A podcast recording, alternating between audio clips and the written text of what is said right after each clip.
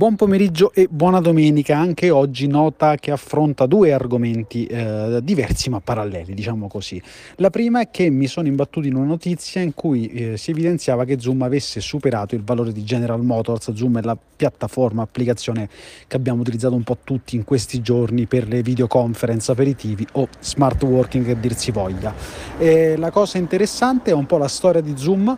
Eric Yuan si chiama il proprietario e fondatore cinese, si trasferisce dopo aver studiato ingegneria informatica in Cina, negli Stati Uniti, prova per 8 volte ad avere il visto, la nova ci riesce, arriva in Silicon Valley, viene assunto da Webex, la piattaforma di videoconference che poi verrà acquistata da Cisco per 3 miliardi. A un certo punto, stufo di quelle che sono le mancanze di Webex, decide di andarsene insieme a un altro pool di ingegneri e di fondare Zoom, che si fonda sulla qualità della trasmissione. Riesce a scansare tanti player del mercato, Google Hangouts, Geo2Meeting, la piattaforma Microsoft, eccetera eccetera, e ad affermarsi in questi giorni, in questi mesi. Un anno fa le azioni di Zoom costavano meno di $40, oggi sono circa 180. Lui è tra gli uomini più ricchi del mondo, con un patrimonio stimato di quasi $8 miliardi, perché è il proprietario del 22% delle azioni di Zoom, che quindi di conseguenza è una società quotata.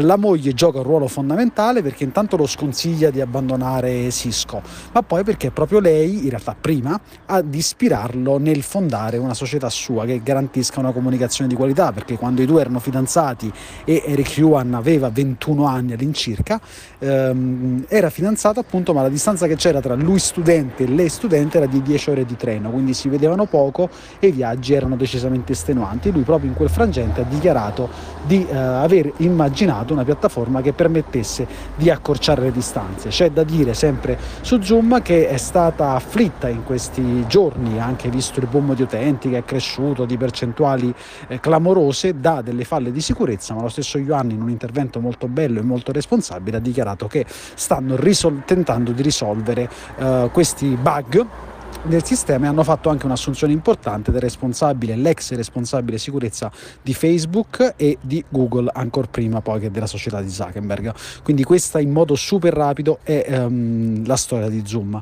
Un'altra notizia che ho incontrato però è che Google decide di dare $1 miliardo a tutti i dipendenti per garantirgli una possibilità di lavorare bene in smart working. E allora ecco il nesso: Zoom è stata usata principalmente per lo smart working, ma in realtà quello che noi oggi abbiamo chiamato smart working e quello che lo smart working dovrebbe essere non coincidono assolutamente, secondo me, o perlomeno in buonissima parte.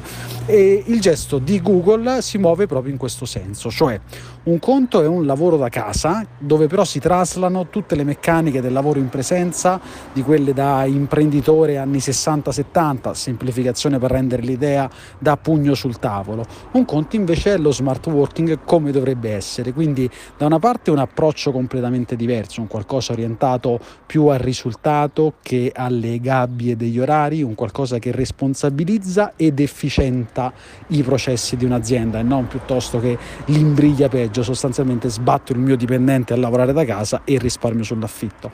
Dall'altra sono anche tutta una serie di tutele che il dipendente dovrebbe avere, un inquadramento diverso, un po' perché dal livello contrattualistico è necessario già adesso inquadrare appunto i rapporti di dipendenza in smart working in modo differente, un po' per tutta una serie di tutele, tra cui l'attrezzatura, tanto per dirne una, è abbastanza immediata. Sappiamo che lavorare con un computer portatile senza uno schermo esterno, con i figli che gironzolano per casa, con una connessione che latita, decisamente non è lavoro. E poi in questi giorni di stupidaggini ne abbiamo sentite tante: controllo H24, orario di lavoro che si estende perché tanto stai a casa e quindi mi sento io capo, mi sento in diritto di disturbarti a qualsiasi ora, oppure addirittura persone che si lamentavano della produttività nei momenti di svago davanti alla macchinetta del caffè, perché in quei momenti ci si comunque aggregava, e quindi di riproporli esattamente online. Allora ecco, fissare gli appuntamenti online per svagarsi è l'anti-smart working, secondo me, come anti-smart working è fare riunioni fiume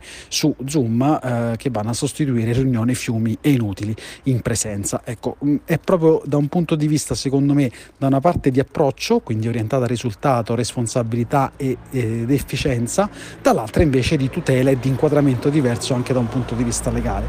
Questa è la differenza tra quello che dovrebbe essere lo smart working e quello che invece noi stiamo chiamando oggi smart working, cioè un lavoro sbattuti da casa con più difficoltà che benefici probabilmente. Io adoro lo smart working, ci ho lavorato praticamente da sempre, più con l'approccio ho cercato di farlo casomai che poi da casa in realtà, però comunque l'idea di essere orientati al risultato più che alle gabbie dell'orario la trovo intelligente e magari si prendesse in modo importante questa decisione. Come in generale penso sul Covid, ne trarrà qualcosa di buono chi è predisposto a recepirlo quel cambiamento e a convertirlo in qualcosa di positivo. Non sarà uno stravolgimento generale. Comunque queste due cose le reputavo interessanti, la rapida storia di Zoom e il concetto di smart working. È uscito un libro bello sullo smart working, Cristiano Carriero, ti lascio il link qui sotto, l'ho intervistato in una puntata del Libro della Vita, è il fondatore di un'accademia di storytelling a Bari e racconta un po' cos'è, cosa dovrebbe essere lo smart working e poi offre anche un sacco di tool e soluzioni interessanti per renderlo produttivo al meglio sia dal lato dell'imprenditore che dal lato del lavoratore smart working. È una lettura piacevole, te la straconsiglio se vuoi approfondire l'argomento. Mi sono dilungato anche oggi, non riesco più a contrarmi nei tempi. Comunque ti ringrazio come sempre se sei arrivato a questo punto della nota vocale, ti auguro un buon pomeriggio e ci sentiamo domani. Ciao!